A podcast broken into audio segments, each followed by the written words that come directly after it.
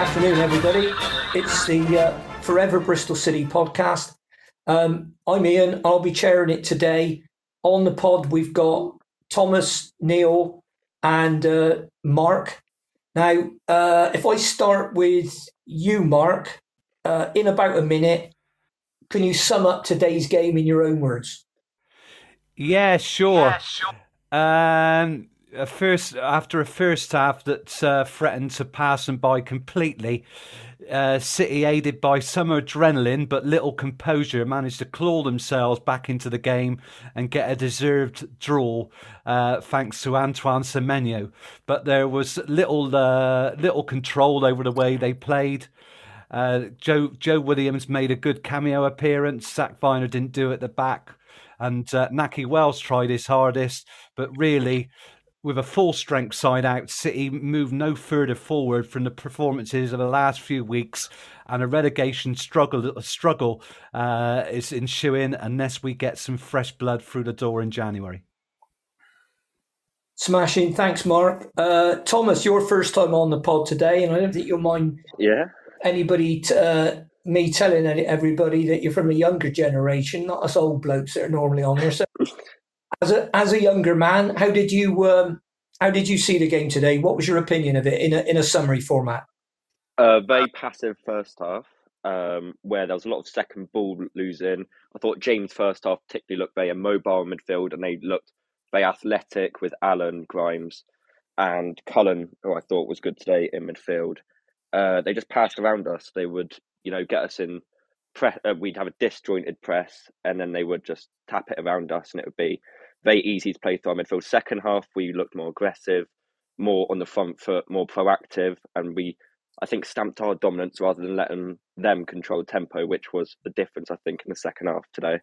Uh, and obviously, Semenyo to get the goal, which I'm sure we'll get onto. Uh, I thought from there we could have almost pinched the winner, but yeah, a lot better second half. Yeah, some some some great comments there, uh, particularly like what, you said about them passing around our press. Neil, was that why you think Nigel Pearson changed the formation, the shape, the tactics in the second half? Well, I was, I was pretty surprised when he came out and actually he went to four at the back in, and wow, what a difference in a way. Because after about 15 minutes, we could see that they were making Joe Allen seem like some sort of Messi in midfield uh, the amount of times that we were dipping out of challenges, not being aggressive, not being on the front foot, by pushing Naismith up into the middle, just denied him that space of dribbling through. I think Cabango going off at half time was a big blow for them because I think Darling isn't half the player that Cabango is. And, uh, and I think he was bringing the ball forward from the back a lot more, a lot more composure.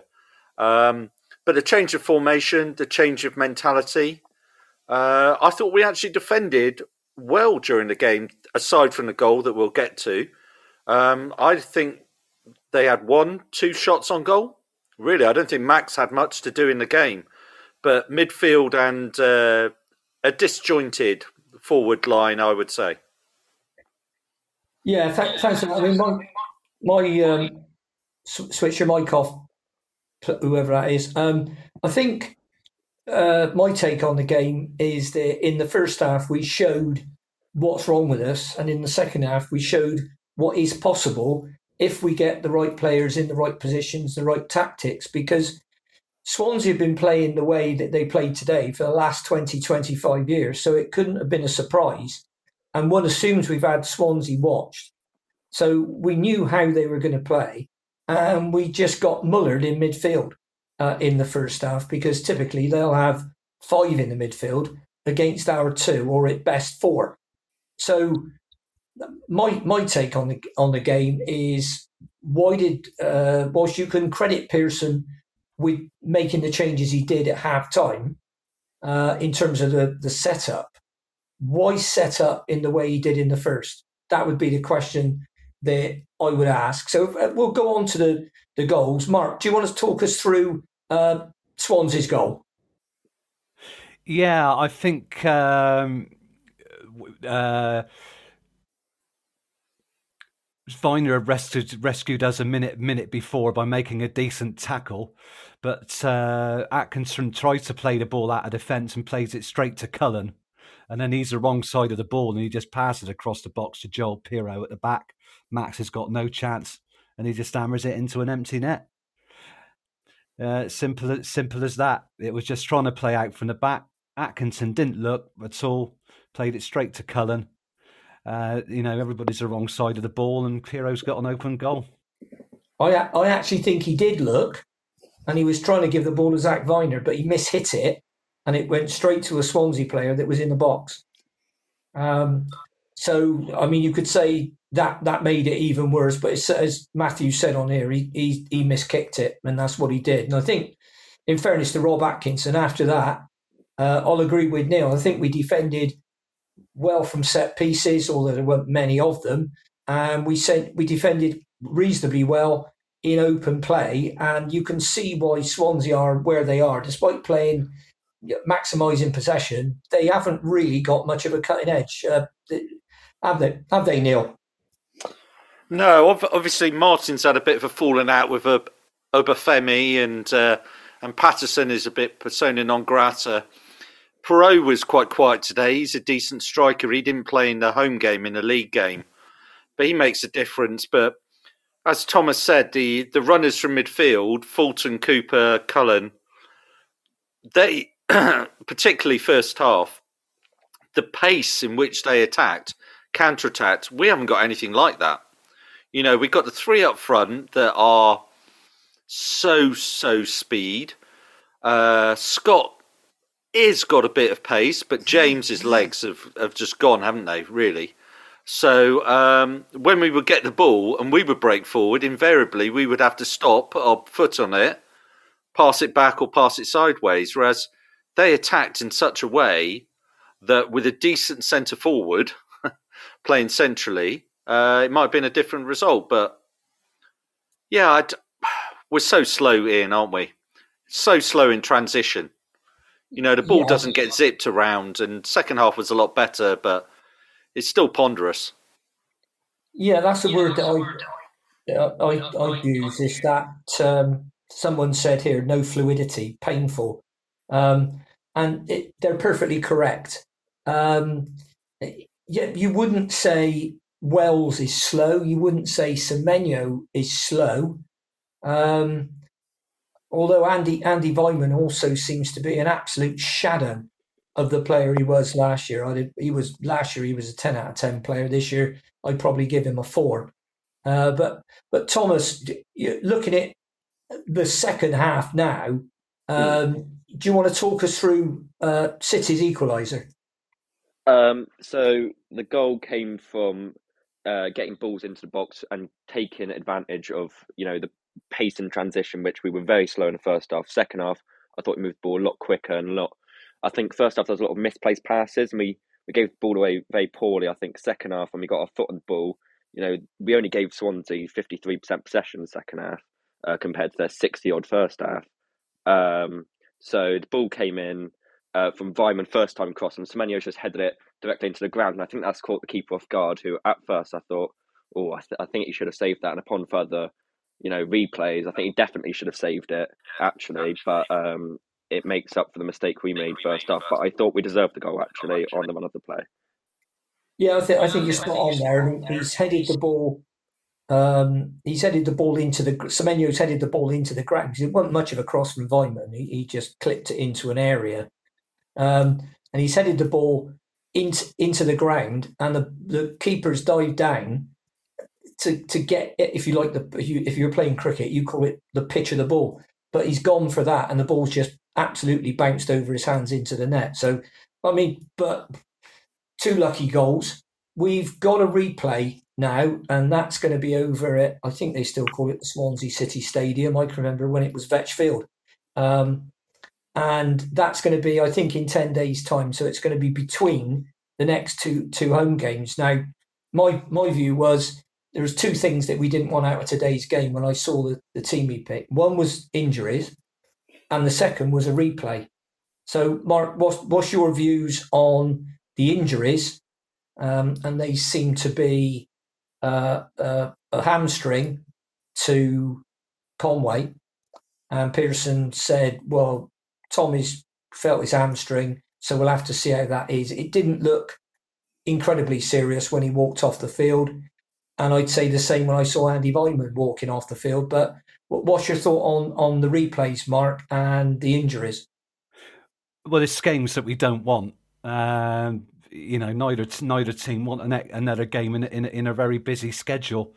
So it's a it's a game neither team want. We've got two home games coming up, and we could do with maximum rest really of a week between them. If they got tight hamstrings, you know, a week uh, a week would be okay for the uh, for the Birmingham game, which is going to be a physical battle. We know that. Um, so we haven't even got you know we haven't it doesn't look like we got the benefit of bringing in uh, the choice of bringing in you know uh, Chris Martin because he's sort of persona non grata and there's nobody with that physicality to, to, to bring in as an option off the bench at the moment.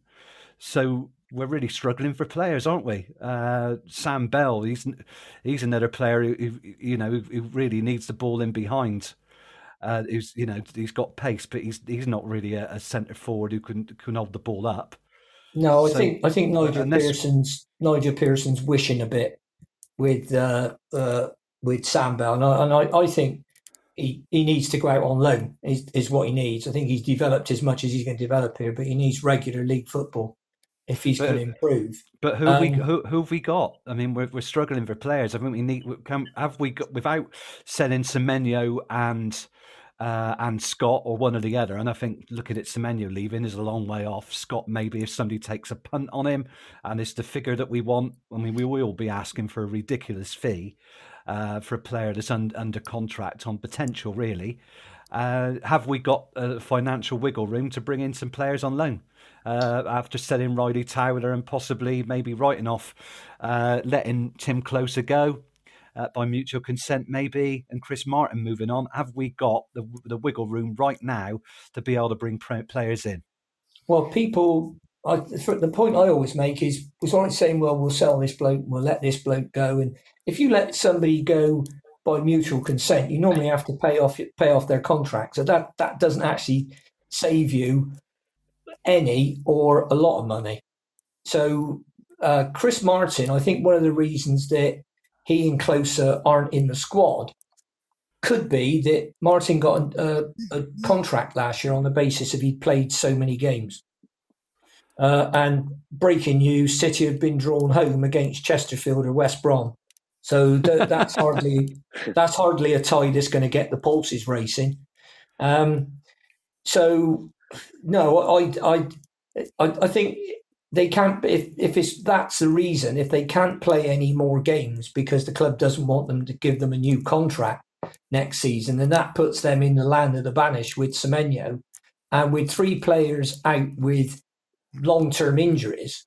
Uh, that's Kalas, Benarous, who we know is missing for the season, um, and uh, Kane Wilson, who's not going to be back until round about Feb. Um, we have got a very small uh, squad to choose from, and uh, that's another reason we didn't want injuries. But move, moving off those onto uh, the crowd. Neil, did you hear what the attendance was today? 12,100. 12,100, but that's actually more than I, I thought it was going to be. And we do know that that's genuine because this week it would have been all pay, but that's with two and a half thousand from Swansea. I, I actually thought it would be about eight or nine. So, Did you, if you if you've seen about the queues outside, Ian? I, I heard saw, about that round to Wicks. Some, a guy next to me, a load of people came in late. Yeah. So yeah, they were getting handwritten hand, handwritten tickets. If yeah. you look online on Twitter, they were having to handwrite them out and all yeah, the rest of it because the club couldn't cope. That that is appalling. That really is. And for a club that's so pleased with itself about its infrastructure, its stadium, and apparently this isn't the first time it that that's happened. It happened at the Lincoln game. Was another game when they had lots of problems. I mean, with season ticket holders, did they just um, charge the amount or, or activate a, a, credit on your season ticket so you could go to the game, or did you have to physically buy and print a ticket? I had to buy and print ticket. Yeah, I bought I bought and printed mine as well, but I bought mine on Friday. I think there was a, a window, but I don't know. I mean, pre- in previous years, you could put it on onto your uh, your season ticket. I don't know if that option is, is available. Perhaps uh, listeners will be able to tell us. But yeah, people there were people arriving uh, in W16 where I am in a Lansdown stand after about 20 minutes en masse, and a guy showed us his uh, his uh, uh, marker pen written written um, uh, ticket. So whether they bought them on the day, you know, it was walk up, I don't know, but it was a bit of a mess. Yeah, that's I mean that's hugely disappointing, isn't it, for this well well run club we keep hearing about. Okay, so let's let's let's look at it. We've now got this replay in amongst the two league games. Uh, Thomas, if you were, uh, I know it's going to be difficult for you, but imagine you're Nigel Pearson. How would how would you view view those games in terms of importance? And what what what do you think uh, are the most important games that we've got coming up? It's got to be the league games, Ian. It's got to be. I think it's now what is it? Eight win winless at home now. It's uh we haven't won at home since October. It's getting you know to that stage of the season where three points is looking like a necessary thing um, just to get some sort of momentum going. We all we all thought today, if we win today, that puts us in a good frame of mind. And the second half performance was good, but it, with that Swansea game, you know, you, you look at it now. I think you're going to have to field a, a weakened team um, just due to fixture congestion. These injuries that we picked up, praying that they're not longer term because you know we saw Naismith hobbling off at full time as well. So if he's picked up an injury, that completely as we know from earlier on in the season, changes the way we play. Um, so yeah, I, I, think you've got to prioritise the next two league games at home. Yeah, I I I'd absolutely agree with you hundred percent. Neil, where are you on that? We we look desperately short in squad strength, Ian, at the moment. I mean, as Thomas said from our position in the uh, prawn prawn cocktail seats today, the um, uh, the luxury seats on the W 13 or wherever we were from our normal E32s. The uh, yeah, Naismith was hobbling around all over the place. Weimann's hobbling, Con- Conway's hobbling. So, um, Christ, yeah. What team are we putting out? You look on the bench there. The players that didn't come on, I think um, three three of them altogether probably add up to my age, actually. So that that's so the score depth at the moment, isn't it? Well, we've got um, somebody said on here we've still got Kalas, which we haven't because he's still injured. Massengo, who's, who's in the land of the banished, Martin and Klose, who, we, who we've just spoken about. So, in, unless he dips into that uh, or does some very quick business, and bearing in mind if we're signing people from uh, lower league or possibly even Prem clubs, they could be cup tied when they come in, but well, mainly I, we need them for the league, don't we? I, th- I think the thing is with Martin being, as you say, persona non grata, Conway picking up an injury today, even if it's a hamstring, even if he's being optimistic, that's a few weeks, isn't it? That's a few weeks. Yeah. So Semenyo leaving now? I'm not sure. Can you know if you take Semenyo out, Conway's injured. Martin's out, then you're talking about Bell. But then we've spoken about Bell going out on loan. To me today, he still looks incredibly lightweight. Um, of all the players out there, you know, you're looking at them and they've all bulked up. They've been in the gym. They're physical specimens nowadays. Bell comes on, he still looks 16, doesn't he? He's the same age as Conway, but he looks like a child. And quite frankly, I know he's done well in the under 21s, but you start off with Bell and, and uh, Wells up front, you're not going to get much, are you, out of those two games? So it does well, put a question mark on Semenyo leaving the club, I think, at the moment. Well, it does. I mean, it's the old story. I always used to say to people, um, it doesn't matter who goes out, it matters who's still here and who comes in. And I can't see uh, the club this in the position that it is and let's just remind ourselves in the last two years, we've lost the thick end of 70 million pounds, a 70 million pounds. Um, Kieran Maguire, Price of Football, who is an expert in such matters, reckons we've got about 12 million quid of headroom uh, going towards uh, before we get a any kind of um, penalty for uh, financial fair play. So with Steve Lansdown's wealth, that does mean he could say to Pearson, "Look, times are hard, things are desperate. Here's a few bob to spend." Then I, we get on to the bigger question: Do we trust Nigel Pearson based on his track record, even with Brian Tinnion there, to bring in the right players? What What do you think, Mark? I think the pro- the problem is if you base it on uh, the players that he's got, Mark Sykes um, it's been it's been it's been injured, uh, had a lot of injuries, so he's unproven.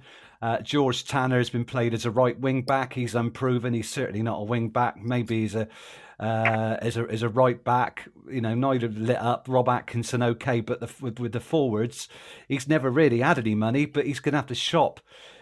He's going to have to shop, shop in in the league below uh, or abroad. I just don't know. I really just don't know, Ian, because he's never really had any any real money to spend. It's going to have to be bargain basement. So it's it's it's a luck of the draw. We're we're we're absolutely stretched, aren't we? If we get if those two, if if uh, both Conway and Weimann say are out next Saturday, we really are up up against it. And then we got that replay uh, on on Tuesday week. I think we really need to take four points from the next two games to give Nigel Pearson some room because we've only won three out of 18 league games. Three out of 18. We've scored 19 goals in 18 league games after scoring six in our first 16 in our first eight games. That's where the problem lies. We cannot score goals, and we only had another two shots on target today. We, we are desperate for, for goals, so we you know we need a forward and we need uh, another capable guy in midfield because I think Matt, Matty James, the way he played today, he looked like he shot it. The game just passed him by. So um, here's one for you, Thomas, student of the game and all that.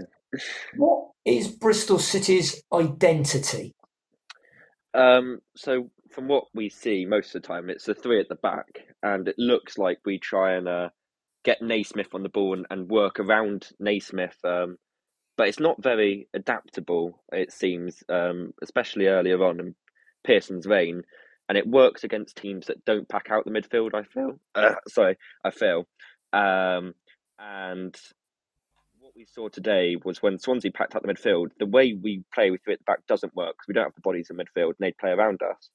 And today it looked second half like Pearson almost got it wrong going into the game, and he had to change it and be reactive rather than proactive. And I feel that's the story of how our identity has been over the last few years. Actually, is just reactive rather than proactive. How many times do we go into a game and have to change how we play because we haven't started off in the right shape or or playing the right system. Um, so it is variable, but I'd say we try and play through at the back and we try to win these second balls.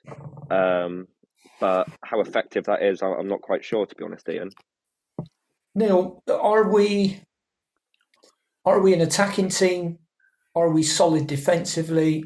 Are we strong? In, what I mean, if, if you look at Swansea, you can see what they're trying to do. Whether they can do it all the time is up for debate, but you can see how they're trying to play. So if, if somebody said, "Well, what's Swansea's identity?" You'd say straight away, "Well, they're a passing team and they're a possession-based team." What are we? We're bloody strange this year, Ian. We're bloody strange because last year with the WSM up front and the way that we played, I got it. I could understand what we were doing in the link up between it. This year we seem haphazard in a way. We're hitting long balls down channels and expecting people to chase and you know I I I don't quite get from an attacking perspective exactly what we're trying to do this year. I mean, we're hitting long balls up to Conway, and Conway's getting bossed off the ball and hitting long balls up to Nahki Wells, who's about four foot three, isn't he? And, you know, really, I don't quite get it. We haven't got the pace in the midfield, so we're not. It's very rare nowadays that we would get a midfielder that actually breaks the line. The way that Swansea today, with uh, the aforementioned Fulton, Cooper, Cullen, the way they break the line down the mm. centre. The only one with any pace in the midfield is Scott, who intercepted quite a few balls in that first half, did read it. It was the only midfielder really reading the channels, what Swansea were looking to do. But he would get the ball, he would go forward, and everybody, we've got this thing about rather than coming towards a player and offering a 1 2 or whatever with the runners, we seem to run away from the ball. We seem to, any any time we get anybody running through the centre, we seem to starburst. We go left, we go right, and then we spray it left, we spray it right, and and then invariably that we're having to play it back from that position because we haven't got the pace on the wings. Although Pring did well today, I felt uh, we haven't got the pace on the wings to get round the round the back of them. So we play two wing backs who can't haven't got the pace to get round the back of their players. Uh, we play a system that basically, as Mark alluded to, we don't score goals on it. And defensively, when we went back to a four today, I thought we looked a hell of a lot better because Atkinson, I was quite surprised today. He hasn't really got much of a right foot, has he? I mean, you know how you see a, left sided centre back and you think, yeah, they're left sided, they prefer it, but they're two footed. Actually, when it comes down to it, Atkinson isn't comfortable on his right foot. And, and neither's Naismith. So when we're playing in a three, you kind of need a centre back who is comfortable, uh, a two footed centre back in the centre. You can't play a left footer or a right footer in that centre because other teams will just read it. And what happened was that ball out from O'Leary, sorry, going back to the thing, the ball out from O'Leary was to his right foot and his body shape was all completely wrong. And he tried to play it to, to Zak, mishit it, off balance, and then they scored, of course. But that's what happens when you've got a one-footed player playing in the centre. Yeah. I mean, so we're we're trying to make a system work for us with this three three at the back, and quite frankly, I don't think it works. We lo- we lose out too often in in the midfield battles, and today was the first time actually where we changed it, as Thomas said, and we actually packed that midfield. Naismith came on, pushed up on Joe Allen, stopped Joe Allen playing, stopped him running through the midfield and dictating, and we actually started winning that midfield battle and we looked better at the back with the four. Now, if Naismith's injured, that might be a natural we go back to a flat back four. But we haven't got the wing backs. Tanner's not a wing back. Sykes can't defend. So we haven't got the wing backs on the right wing back. I like Pring on the left. He's an upgrade on Dasilva, but I don't get why we play three at the back. I really don't. No, and I think got... we, we, we could play four five one, and you could play Dasilva and Pring. You play Dasilva as a fullback, and you could play play Pring in front of him, and that's where Sykes played for Oxford because he was he, he played as a wide right midfield player. He wasn't a, a fullback or a wing back. He did play there a couple of times, but his best position is as a, as a wide midfielder, or that's when I say it's his best position. That's where he played, but you can't play that way with three at the back. And you know, it's not like if he said, "Well, I'm going to change it because it hasn't been working." Anybody's going to disagree with him wildly. Mark, we're um, we're coming up to the transfer window, and we've we've touched on it. Well, we're actually in the transfer window. We're eight eight days in, nine days as of tomorrow. Um, you're Nigel Pearson. What are you looking for? Forget about money for the time being. What are you looking for in terms of the number of players and the positions that you want to bring in? Um, I like to bring in three, three players in. Um, if you're gonna, if he's going to continue playing with wing backs, you want a right-sided player. Uh, I think you want a central midfield player uh, to replace Matty James, uh, somebody who can pass, you know, who can who can carry the ball through midfield and make and make a pass you know, tackle and make a pass and is capable of staying fit. And you want a, a, a physical player who can hold the ball up, like uh, like Chris Martin. You know, I think Chris Martin's legs have gone compared to last season, but uh, we're missing. I mean, if you look at Swansea, they play 4 2 3 1 with Joel Piroe, you know, holding the ball up for the other players to bring it bring into play. Once they, they get over the halfway line, then, you know, everybody attacks and they all come up as a unit. We just weren't doing that, but that would be the free the free positions I'd be looking to fill. But I think it's more in hope than expectation right now. I just don't ex- expect anything. I, I can't. I'm based on that. I can't see a big bid for Semenyo. He's certainly not ready to go into the Premier League. There's speculation. There's loads of speculation uh, about about Burnley. Scott could play in the Premier League eventually, but he's not re- he's not ready yet. But he's our most saleable asset. But people have got to want to buy buy him, haven't they? So it's speculation. You know? Yeah, Thomas. Thomas, you're you're Nigel Pearson again. Get used to it. Um, Thomas, you that miserable? yeah, yeah. You've just got a cough dismissively every now and then, and you've got the impression act. Um, who who do you want? Um, talking, I think talk, talking to Steve Lansdown. Yeah, these are the players I need, or your recruitment team led by Brian Tinnion. These are the players I need. Go. I think it, I think it's clear we need a right a right back or right wing back. Um, you know, we had ten players play at right wing back last season, and you bring in Kane Wilson. So far, from what you've seen from Kane Wilson, doesn't doesn't look like he's up to it. You're playing Sykes there. You haven't played Scott and Weimann there, so I think that'd be your first priority. Um, in a dreamland, I'd I'd get another striker in. I think you've got Semenyo, who is you know he, his physical profile is nothing like you see that often uh, within strikers. And you've got Wells, Conway, still young, still a bit lightweight. So if you had a like Mark said, a, a physical presence like Martin, um, I think potentially you need another centre back. With Klose on the way out, Kalas is, is not going to be here past this season. Uh, then you're looking at Naismith, Atkinson, Vyner, and potentially like Joe Low if he comes back, but he didn't look up to it. And then you're relying on Arroyo and Knight Labelle in the under 23s if they're up uh, for it. And a midfielder like James, I think, would be good as well. I know this is a lot of players, um, but I think that's what what's needed to be honest, because James today and all all last season um, his legs look gone. He, he doesn't have the pace to play. His mindset's still there, and technically, I think he's quite good. But it, his physical, his physicals have just gone. I think. Neil, uh, you're now Nigel Pearson. How many players do you want in what position? Well, I think first and foremost, Ian, he needs to bloody wind his neck in and get some loan players in. It's nearly two years now since we've had loan players, and um, if we're not in a position to do business on permanent transfers and we we've got a, this mindset that I will only bring players in that are better than what we have. If we haven't got the money to bring those players in that are better than what we have, then we need some loan players because that is a cheaper deal to do. And he needs to, you know, his issue with loan players, as Thomas has said, last season was just awful at right wing back, wasn't it? I mean, you couldn't tell me that in the January January window we couldn't bring in a, a right back or a right wing back on loan that would be better than playing Sam Bell there.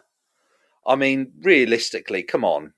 Yeah, well, and I mean, if, if you look at, in, in, fairness to Pearson, and, and I'm probably the last person to stick up for him, uh, well, apart from a guy called Mark Carter, but um, if he signed uh, George Tanner, who's a right back, he signed Kane Wilson, who's a right wing back. Um, he signed Mark Sykes, who's a wide right midfield player who's been playing it right wing back. So he's had three goes, at least, if you don't count Alex Scott, he's had three goes at filling that role. And, um, and none of them and none of them have worked. I mean, no, arguably our best our best right wing back of the last two seasons has been Alex Scott because he at least he scored some goals in those, those positions as well, which is obviously missing from his game this season. So arguably our best right wing back is being our centre midfielder. So I think yeah. that highlights an issue across the team. I mean, the the team itself, certain players in certain positions look are starting to look their age, and they're starting to look like uh, they're on a bit of a downward trajectory. I mean, Weimann, apart from that cross for the uh, for the um, for the equaliser today, anonymous. To me, he's running around like uh, Chris Honor would say, like an out of control speedboat. And it was a, no link. A lot, lot the, the, team were like that today. I think. There's I think no Neil, link up, Mark, of, no, Yeah, there was not a lot of composure. It just looked like adrenaline. Really, we we pat that midfield, we turned the ball over, but it wasn't a lot of great controlled passing and movement. It was just like Well, when uh, the we, we look, Light Brigade, wouldn't it? We look like the Chuckle Brothers half the time. You know, to you, to me, to you, to yeah. me. I'm I'm there at the half time, and I turned to Thomas, and I was like, "For God's sake, why don't we just bloody shoot sometimes? You know, getting on the edge of the box, you take a shot, takes a deflection, or or something happens. You know, we get the ball on the edge of the box, and we look right, and we look left, and we look to pass it round to get in round the back or whatever. We seem to have this image of let's score this perfect goal where we get round the sides and and we do this, and you just think Whereas last season it was a bit seamless. There was there was link up play between the three of them last year, and that is why they got. I think it was something daft like um, it wasn't just forty two goals out of sixty that we scored, but also it's about sixty percent of the assists. The three of them last year were working on a level whereby they, there was an understanding there, wasn't there, between Weimann, Semenyo, and Martin last year. That you know, you go back and you look at the goals last year and you see an understanding. You see three players working in sync with one another, both scoring the goals and actually assisting one another. This year, it's like, let's hit long ball over the left, long ball over the right, let's chase onto it, and then hopefully we'll get up. But they hit the long ball over the left and they hit the long ball over the right. They get up there, and our midfield are about 30 yards behind them, aren't they? And there's yeah. about two people in the box because there's we haven't got that mobility in the box. Yeah, Chris, the, the, the Chris Honours just Chris Honours just made a point on the text where he's saying that what does it cost us if we go down? And this is a, a point that I've made several times. I think it costs us um, somewhere between 11 and 13 million if we get relegated. Now, uh, how I come up with that number is uh, lack of gate receipts, lack of away attendances, lack of commercial, and we lose out on the 9 million we get now as TV and solidarity payment, and we get about 1.5 if we go down a division. So it would be an unmitigated disaster. Um, so let, let, let's have it. We, we know, we're, I think we're broadly in agreement on what players we need. Some say we need four or five, some say we need two or three. I think Thomas had it down as about 13, 14, I think. Yeah. Oh, new team. Well, we can all hope. But if you had. Um, so you're Steve Lansdown now. Um, Thomas, do you, uh, do you keep Nigel Pearson?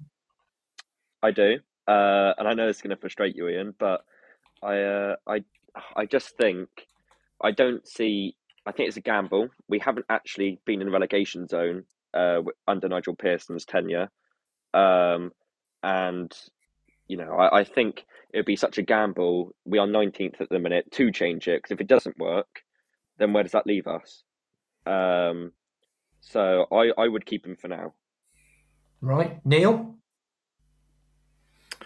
Well, can I answer this in two ways, Ian? Can I just make a point on what you were just saying and what Chris said about getting relegated? Yeah.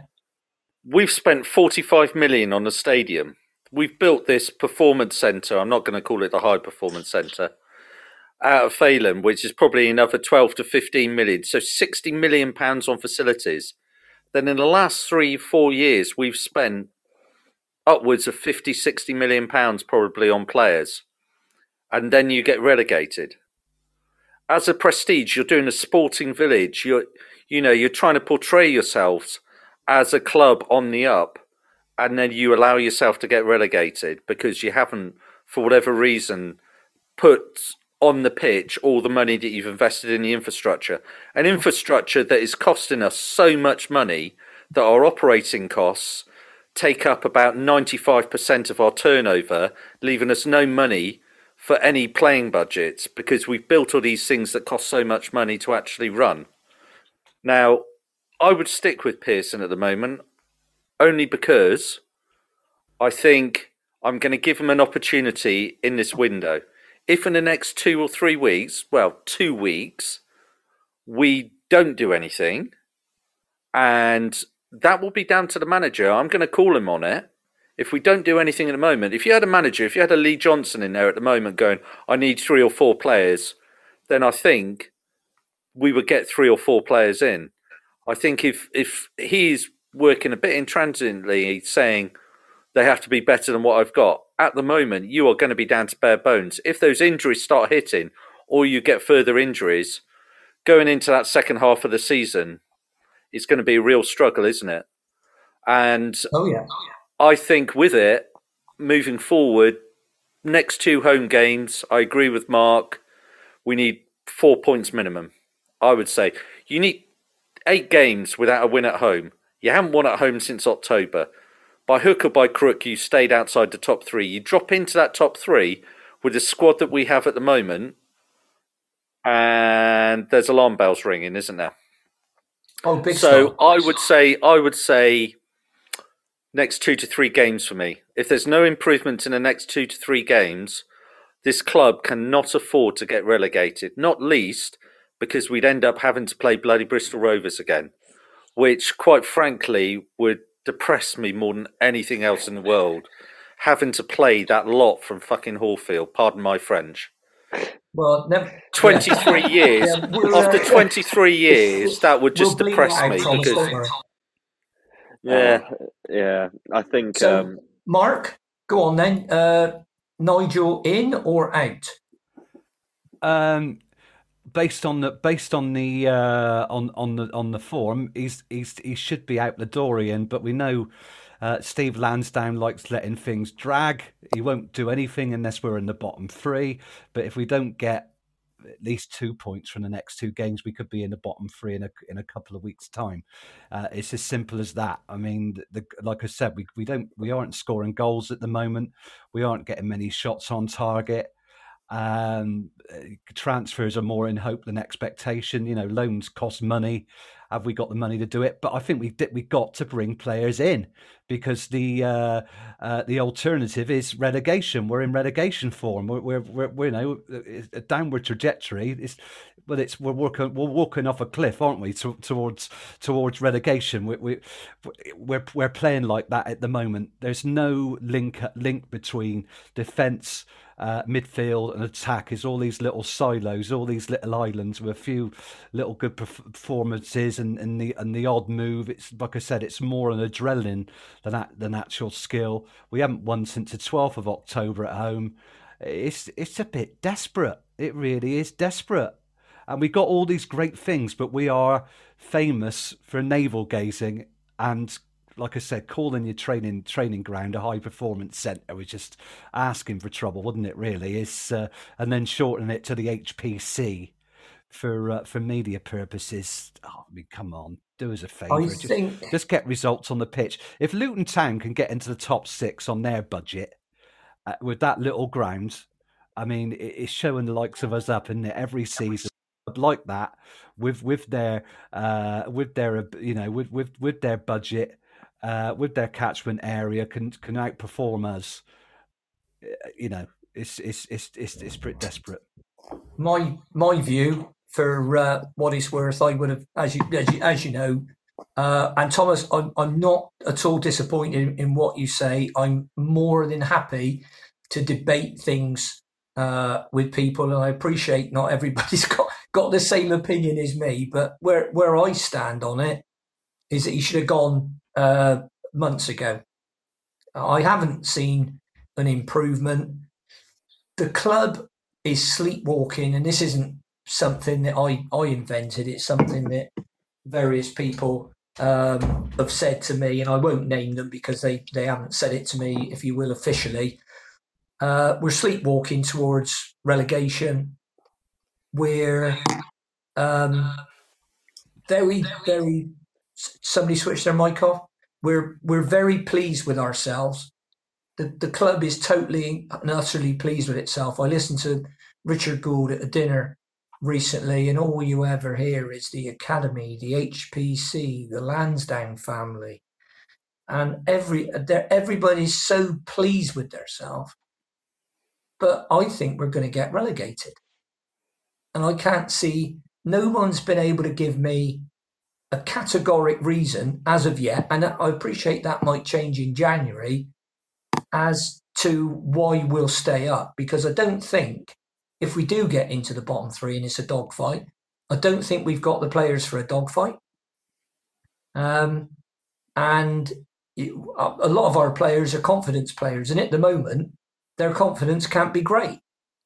In terms of selling players, someone's going to want them first. And on the way that ours have been performing recently, I, I don't think if I was a, a chairman of a football club and my manager wanted me to spend multi millions, a figure of 12 million was suggested for Scott, and Nigel Pearson said he didn't think that was enough. Um, I, I don't see us getting anything like that, in, unless it was, yeah, we'll pay you that much over the next three or four years, which isn't going to make a great deal of difference um, to us. So that, that, you know, that's my take on it.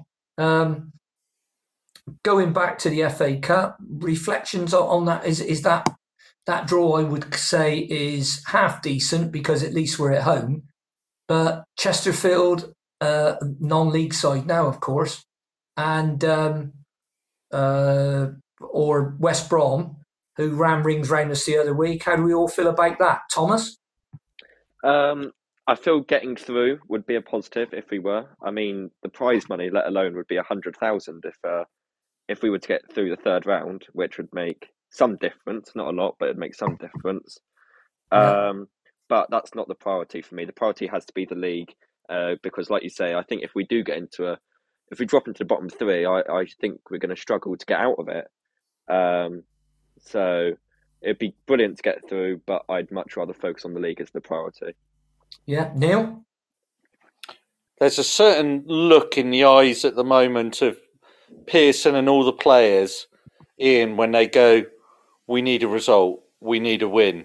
And if I don't know whether you've noticed the way that a lot of the the media things now, there's a certain whereas before we'll be fine, we'll be fine, we'll be confident, and it's just gone on a bit too long now, isn't it?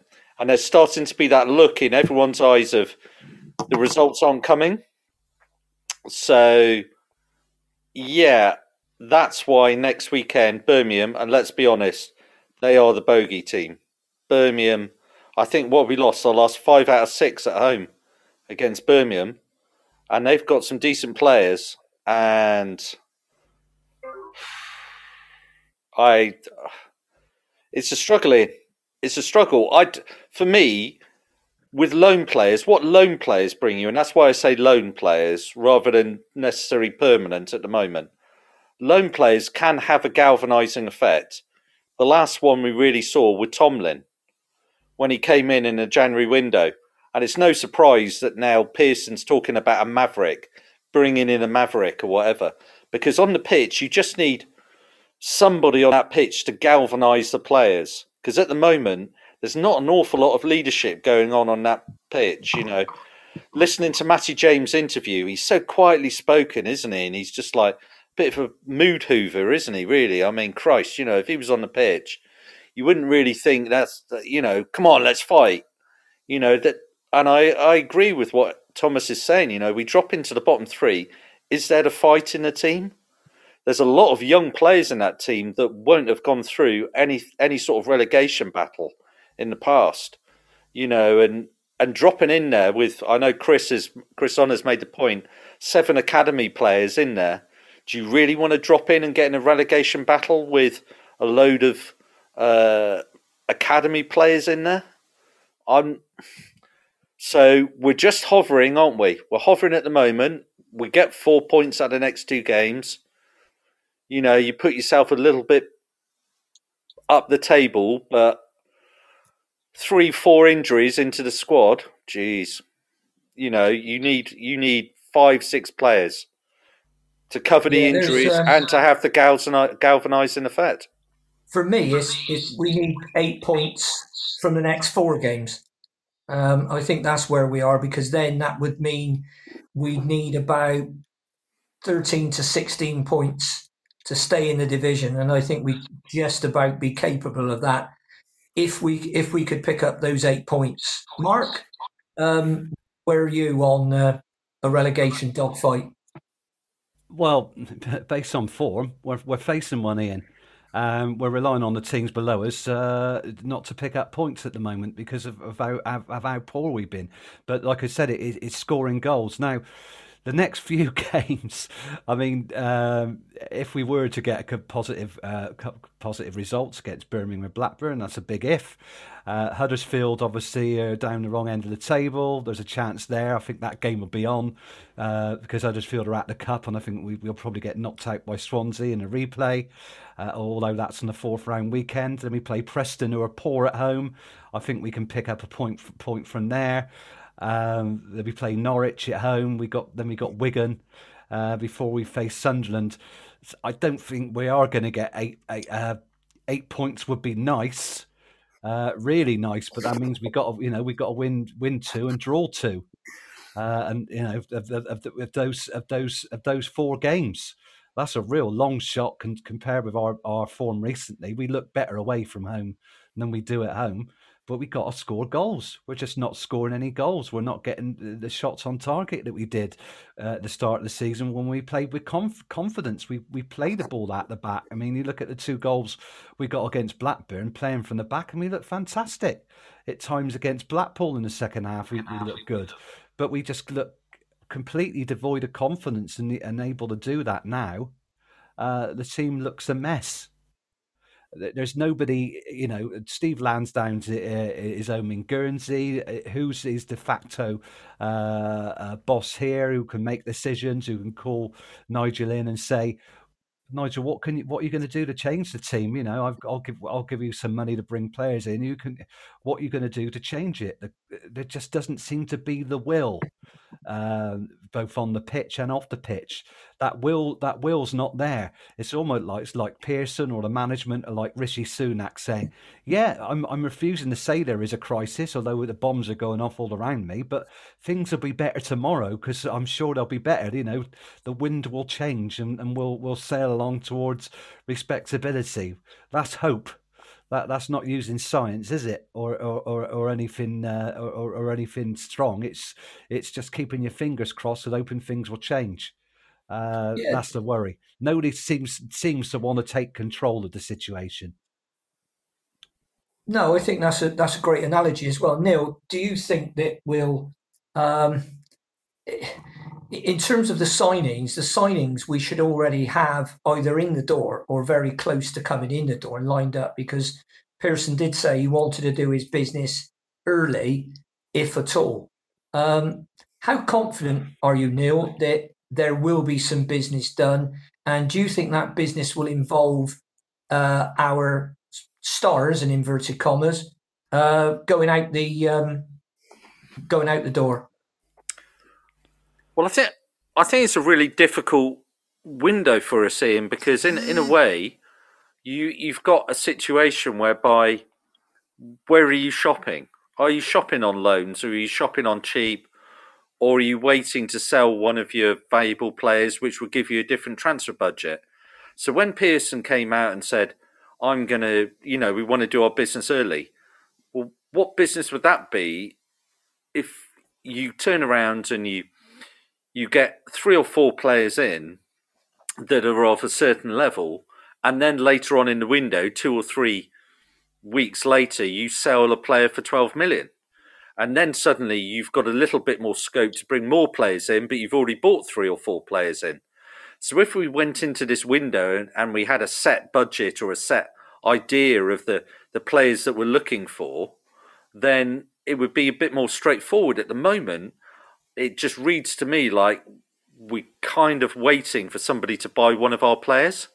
Now, that doesn't lend itself, in my eyes, to early transfer business, and it doesn't lend itself to uh, get, you know, really having some sort of structured plan. At the moment, I'm teetering on the brink of thinking that we're not going to actually do anything until we sell somebody. I mean, we started clearing the decks with a lot of the young players and the academy players going out, and Riley going to Portsmouth and all the rest of it. But these these are you know fringe fringe issues really. I think he's probably he's going to have three or four players in mind. He knows the players we need. It's not going to be rocket science like we've been speaking about. But is he going to do loan players? I don't think so because I think actually he's he's so pig-headed about loan players that if we were going to do loan players, we would have been either. Where are we now? Is it the eighth today? Yeah. So we're a week. We're a week into this already. I think we would have been on the fringe of getting loan players into the club already. I Well, think he doesn't want to do loan players, so he doesn't want to do loan players. So then he's waiting to sell one of our player, one of our valuable players, to give him a transfer budget to then go out and buy the players. But that's not going to happen until late January, Well, which leaves us a bit up the Khyber, isn't it? Really? Well, we've been linked with uh, Reda Khadra, who's on loan at Sheffield United, but he's but actually he's, a he's a winger in. He doesn't fit our formation. We play the same Well, formation at no, the I can moment only tell you- Sheffield no, I can only- isn't it? I can only tell you we've been linked with. I, I don't know if, if they fit. I was wondering that myself. And also a midfield player called Atif Kanate at Forest, another, another young lad. So, Thomas, I don't know if you've you know of either of those two players, and we'll we'll finish up the uh, uh, the pod with you uh, as it's your first appearance. Uh, can you see us doing the right business in the January window, and how confident are you that we'll stay up? I think the right business depends on Pearson's willingness to compromise on his on his values about loans. I agree with uh, my dad about if we were, you know, I see with a lot of other clubs as loan players, they are hungry to play and they, they want to play not only to improve our team but to to put it to their parent club and to show off their ability. So I don't particularly understand the philosophy of completely rejecting loans outright. Um, and I just fear if we don't get the business right, or if we don't even bring anyone in and we drop into that bottom three, I, I can't find a way we're going to get out of it. So it's just about hovering above that bottom three, but it's not a nice place to be relying on teams below you to not pick up points, and it puts us in a very dangerous position for the rest of the season. Okay, that's a, a great end to the show. Thanks to everybody for taking part. Apologies for Dave; he was having some technical issues at his end, but we've got to end the end the pod now uh, to allow Dave some time to upload it. So, thanks to everybody for taking part. Thanks to everybody for listening. We really do appreciate the listens and downloads we get. And uh, good luck to everybody. And uh, no doubt we'll speak again after the next game. Yeah, thanks a lot, everybody. Stay safe. Yeah. Bye bye. Bye. Thanks, Dave. Bye. blow them all away. What if I've been unlucky? Really, I ain't got a thing. There's a time I always feel happy, as happy as a king. When the red, red robin comes bob, bob, bobbing along, along. There'll be no more sobbing when he starts throbbing his old sweet song. Oh, wake up, wake up, you sleepyhead, get up, get up, get out of bed, cheer up, cheer up, the sun is red, live, love, laugh and be happy. What if I've been blue? Now I'm walking through fields of flowers. Rain may glisten, but still I listen for hours and hours. I'm just a kid again, doing what I did again, singing a song. When the red, red robins are bob, bobbing along.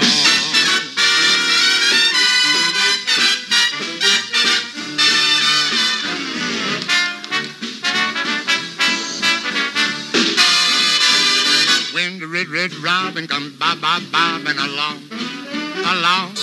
There'll be no more sobbing when he starts throbbing his old sweet song. Oh, wake up, wake up, you sleepyhead, get up, get up, get out of bed, cheer up, cheer up, the sun is red, live, love, laugh and be happy. What if I've been blue? Now I'm walking through fields of flowers. Rain may glisten, but still I listen for hours and hours. I'm just a kid again, doing what I did again, singing a song. When the red, red robin starts bob, bob, bobbing along.